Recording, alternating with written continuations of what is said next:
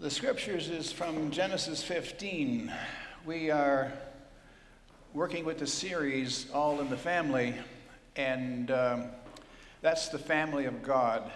And the family of God has its origins in Abraham and Sarah. They are the Adam and Eve of the creation of the people of God. And the story of Abraham and Sarah coming to faith is so critical for our faith awareness as well. As Abraham came to faith, so we come to faith. So Genesis 15 is a very critical passage in this journey of develop, growing God's people. And we are part of that family as believers. Genesis 15. After this, the word of the Lord came to Abram in a vision. Do not be afraid, Abram. I am your shield, your very great reward. But Abram said, O sovereign Lord, what can you give me since I remain childless? And the one who will inherit my estate is Eliezer of Damascus. And Abram said, You've given me no children, so a servant in my household will be my heir.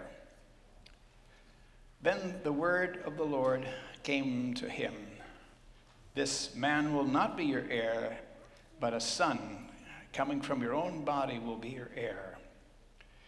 He took him outside and said, Look up at the heavens and count the stars, if indeed you can count them. Then he said to him, So shall your offspring be. Abram believed the Lord, and the Lord credited to him as righteousness. This is the word of the Lord.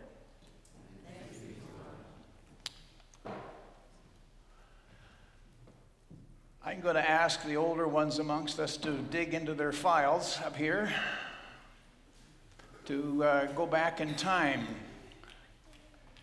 to uh, November 9, 1965. That's before a good many of us were born. 58 years ago in Ontario's history, that big blackout how many remember the big blackout of 1965? Very few. Well, I'll tell you what happened. 5:30 p.m. Anything that was running on hydroelectricity quit.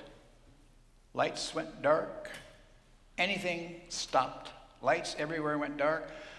All of Ontario, parts of Quebec, the northeastern states of the United States, uh, including New York City. So millions of people were affected, causing many to sit in darkness. Suppers went cold. Elevators got stuck with people in them. Uh, electric trains stopped. People got caught in tunnels. And uh, suppers went cold. Traffic stopped. Traffic lights didn't work. Cities went dark. The darkness lasted for 14 hours. And the cause? Probably a $40 relay switch, the Adam Beck Power Station in Niagara Falls. There was a surge of electricity, and that relay switch tripped. And created a further surge with others. And so there was a gradual tripping of relay switches. That one little relay switch, as it failed, millions of people were left in the dark. One little switch, one little switch, which would give light and power and light um, and, and the ability to, to live, that switch failed. Now, from that image, I want to take us to Genesis 15, verse 6. Abram believed the Lord, and the Lord credited to him as righteousness.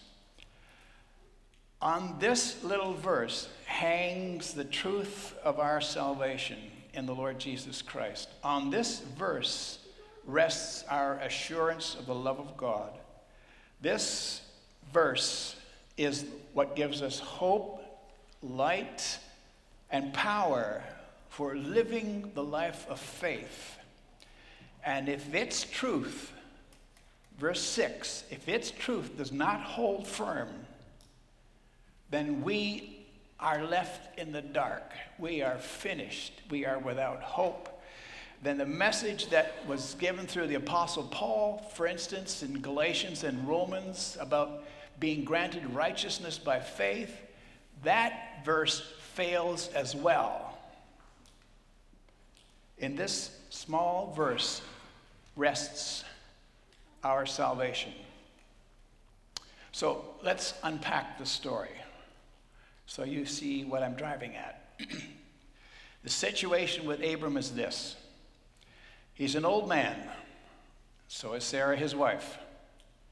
And what he sees with his eyes about himself argues against what he has been promised by God.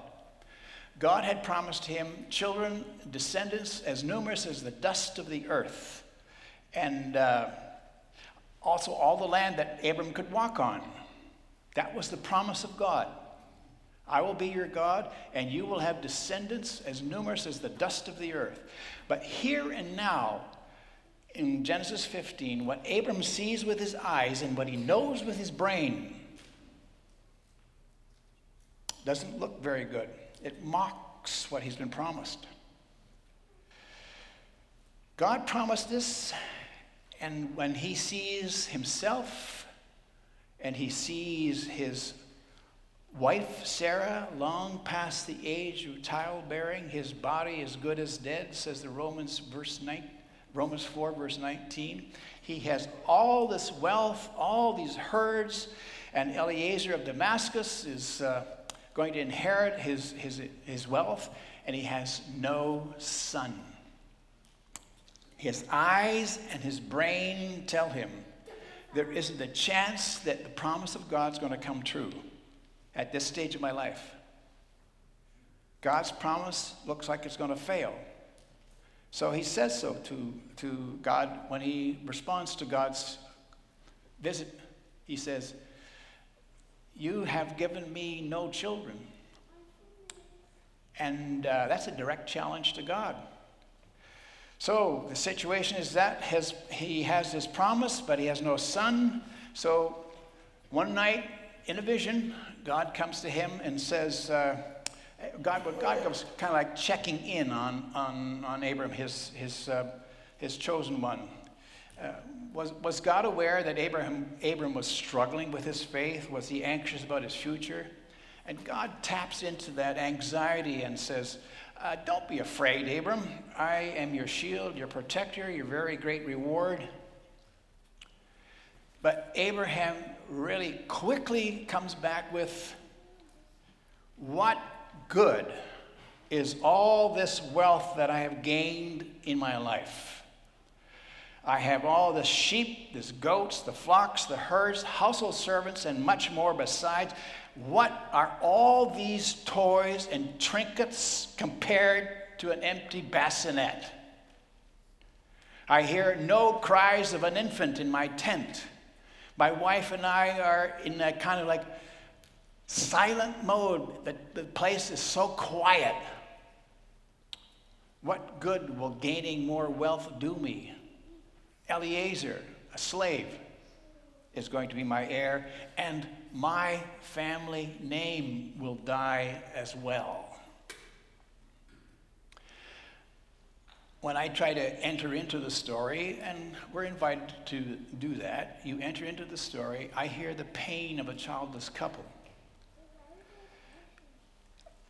A childless couple who have everything they ever wanted, but they remain childless.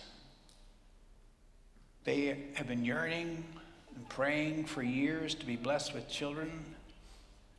The house is missing the cry of an infant. There's an unspeakable silence They don't remind each other of their predicament. And yes, Abram is afraid. He's anxious because there he is, 80 years old. What he knows suggests promises of God are coming empty. Can a 90 year old man and an 80 year old woman, both as good as dead, expect to conceive and give birth to a child? Abram doubts. He's not so sure anymore.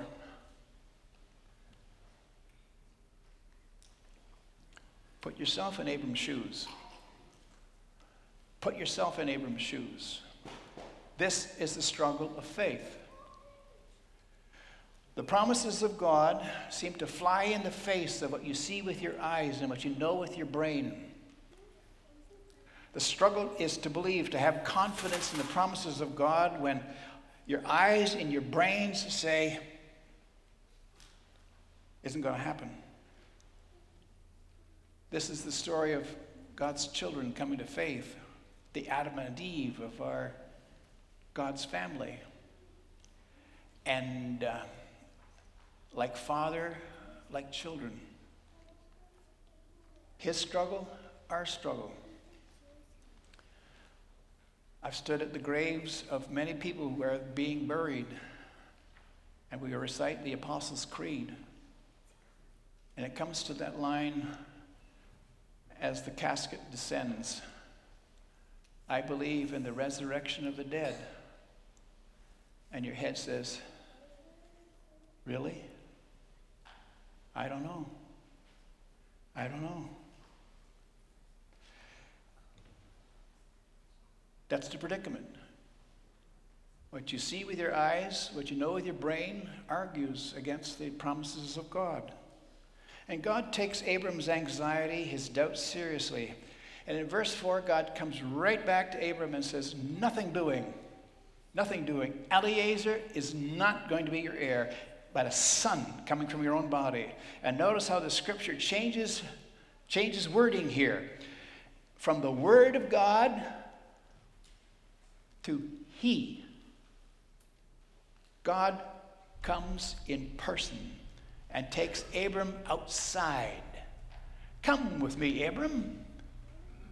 Look at the night sky. Take a look at the sky. Polaris, Orion, Pleiades, Milky Way. Count the stars.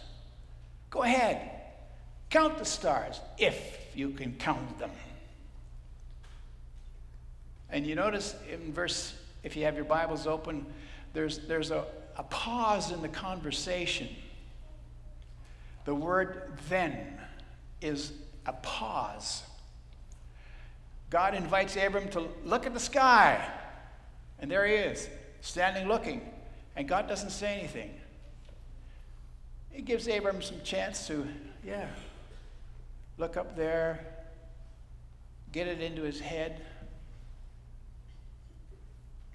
And God says, then God says, it's as if God was giving him time to consider. And God said, So shall your offspring be. As numerous as the stars in the sky. And then something must have happened in Abram's head, heart, mind. Am I imagining the scene as I'm entering it? I can see Abram turning to God with his eyes wide open, his mouth wide open, in awe-struck wonder, speechless at first. And if he knew the words, I think he would have said, Lord, I believe, help my unbelief. The text says simply Abram believed the Lord, and the Lord credited to him as righteousness. In other words, this one I'm good with. This one will be the Adam of my people. His wife will be the Eve of my people. Abram is declared righteous. You are good with God. So, what happened to Abram that he moved from doubt to faith? Abram believed that he could have a son not because he suddenly felt new vigor in his bones, not because Sarah's body reversed a few years, not because he had seen the stars with his eyes. What happened to Abram happened to Simon Peter as well. When Jesus asked his disciples one time, You know, a lot of people are talking about me. Who do people say that I am? Well, you know, they could see Jesus in the flesh, robe, hair, beard, perhaps. And uh, when people could see Jesus at work, his disciples could see him at work. And Jesus said, Well, who do you, people say that I am? And well, the disciples said, Well, you're John the Baptist back from the dead, or you're Elijah, or one of the prophets. And then Jesus says, Okay, now, what about you? What about you? Who do you say I am? Now, imagine, well, if you watch the TV series The Chosen, and you see Jesus there, garbed as he is, and he should stand in front of you and he should ask you the question, Who do you say I am? Your eyes and your head say, You're just an ordinary human being. Your eyes and your head say, You're just an ordinary human being like me. That's what Peter saw. But Peter's confession was, You are the Christ, the Son of the living God. That is a different kind of eyesight. That's having the eyes of the heart open to see what the human eye cannot see and to understand what the human brain cannot understand. And Jesus said, Blessed are you, Simon, for this has not been revealed to you by man, but by my Father in heaven. He is born from above, as we say. His head, is, the light went on in his head, and it came from God Himself by His Holy Spirit. Peter could see with eyes from the heart this light went on as the work of God. And Abram looked up at the night sky and saw stars. God looked up and saw descendants of children, uh, the children of Abraham. And you and I were part of that mass that you could see in the sky. And then Abram could see what God saw. And this is the miracle of faith. This is the miracle of believing to see what God sees. Abraham believed what God said, and the stars became a sacrament, a sign of the promise of God that he would have descendants like the dust of the earth, like the stars of the sky. So they became a sacrament. And so you have the dust of the earth as a sacrament by day, and you have the stars of the night as a sacrament at night. Abraham believed purely and simply by the power of God, the birth of the Holy Spirit on his heart and mind. He could see, he had his eyes opened.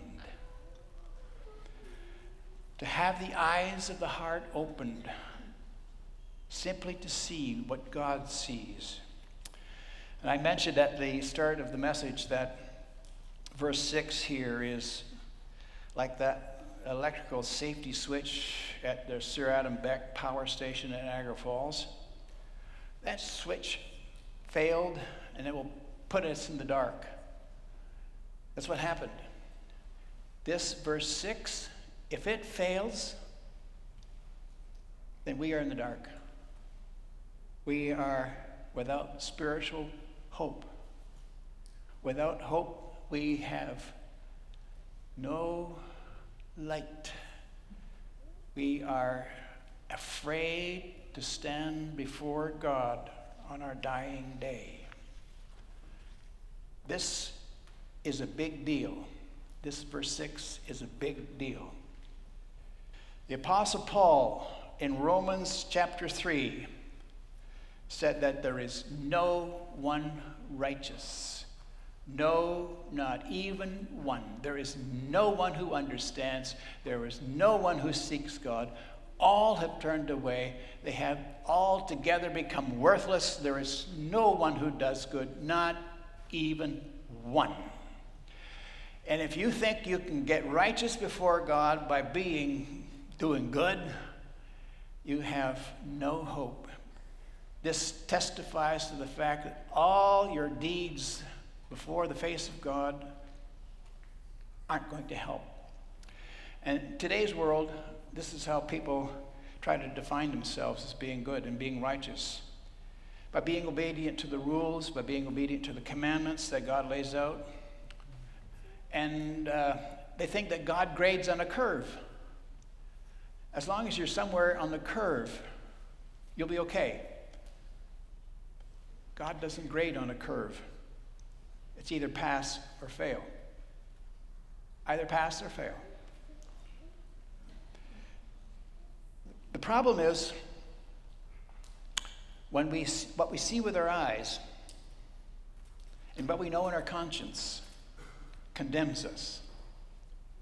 You look in the mirror and sometimes you're ashamed of yourself. You know your sins, you know your shortcomings. They are your reality. You're not nearly the person you appear to be on TikTok, Instagram, and Facebook. There's a side of you where uh, you're not proud of yourself. You're not proud of how you talk and how you act. We know the kind of person we are when we do business. We know how we treat our, our spouse. We know how we, we talk rough to our kids. We have these explosions of anger and all this kinds of stuff that we deal with. And um, try as much as you can to do good and the right stuff. You never will achieve the place where you think, okay, I've done enough, and God grades on a curve. I should be able to make it. So then, when you come to your dying day, you're like Abraham, anxious for your future, for the day you stand before God. You don't know if you're going to be found acceptable. So you're right where Abram is. Verse 1 of Genesis 15. And God comes to you when you're un, when you are afraid, when you're not sure, when you doubt. What does God do? He doesn't take you outside to look at the stars. He takes you to the he takes you to the baptism font. He takes you to the baptism font, and every time you see a baptism, it's his reminder I have adopted you before you even knew me. I washed you clean in the lifeblood of my Son, who died for you to forgive you of all that you makes you feel guilty and unacceptable before God.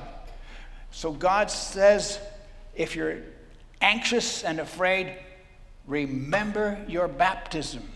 And if that isn't enough, he'll take you to the communion table and the cup and the, and the tray. He said, you are, re- you are reminded in this feast of communion, the Lord's Supper, that this is the body and blood of the Lord Jesus Christ given for a complete forgiveness of all your sins, where righteousness comes not by being perfect, but comes by believing that in Jesus you are forgiven and made new. Or, if this isn't enough, he'll take you to a cathedral a cathedral where there's a crucifix and you sit in the front pew and you study the story. It makes it real. That's a human being. A human being. How did he get there? Why? And you unpack the story. and you realize it's for me. It's for me. Jesus dying so that we will no longer be condemned. It sinks in. He did this for me.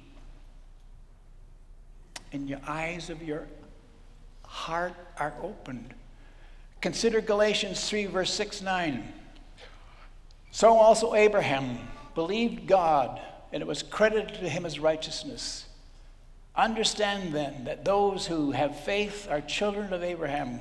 Scripture foresaw that God would justify you and me, the Gentiles, by faith and announce the gospel in advance to Abraham. All nations will be blessed through you. So those who rely on faith are blessed along with Abraham, the man of faith. Consider this word from our catechism. Question and answer 60. How are you righteous before God? That's the fundamental question we all have to answer. And the answer is let everyone say,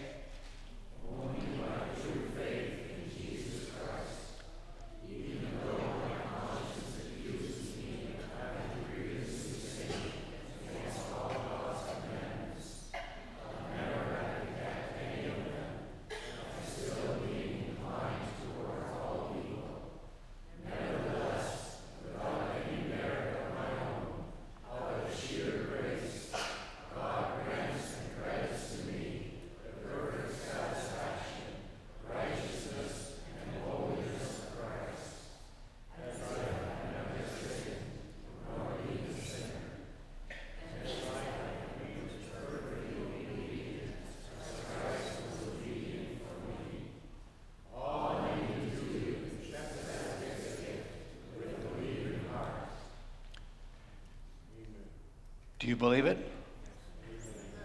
Say it again.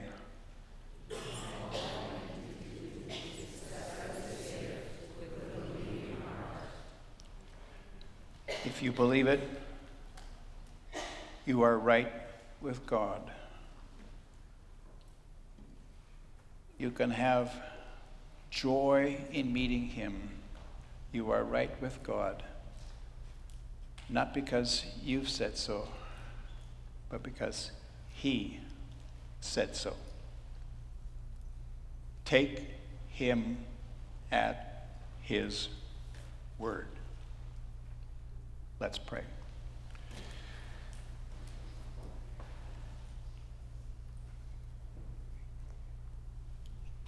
We're glad, Father, that you have the upper hand in deciding who gets in to be your children. You want everyone to believe and to trust in what you've done to make them your children. We look at ourselves and our conscience condemns us. We look at Jesus and we see someone condemned on our behalf and we are set free, we are forgiven. To open the eyes of our heart, we pray, that I may see, that we may see all the ways that you have for me are in your hand, and we will never be in the dark. The power of that gift that you've given in your Son flows through us, and we live in gratitude and in joy, being identified as belonging to you.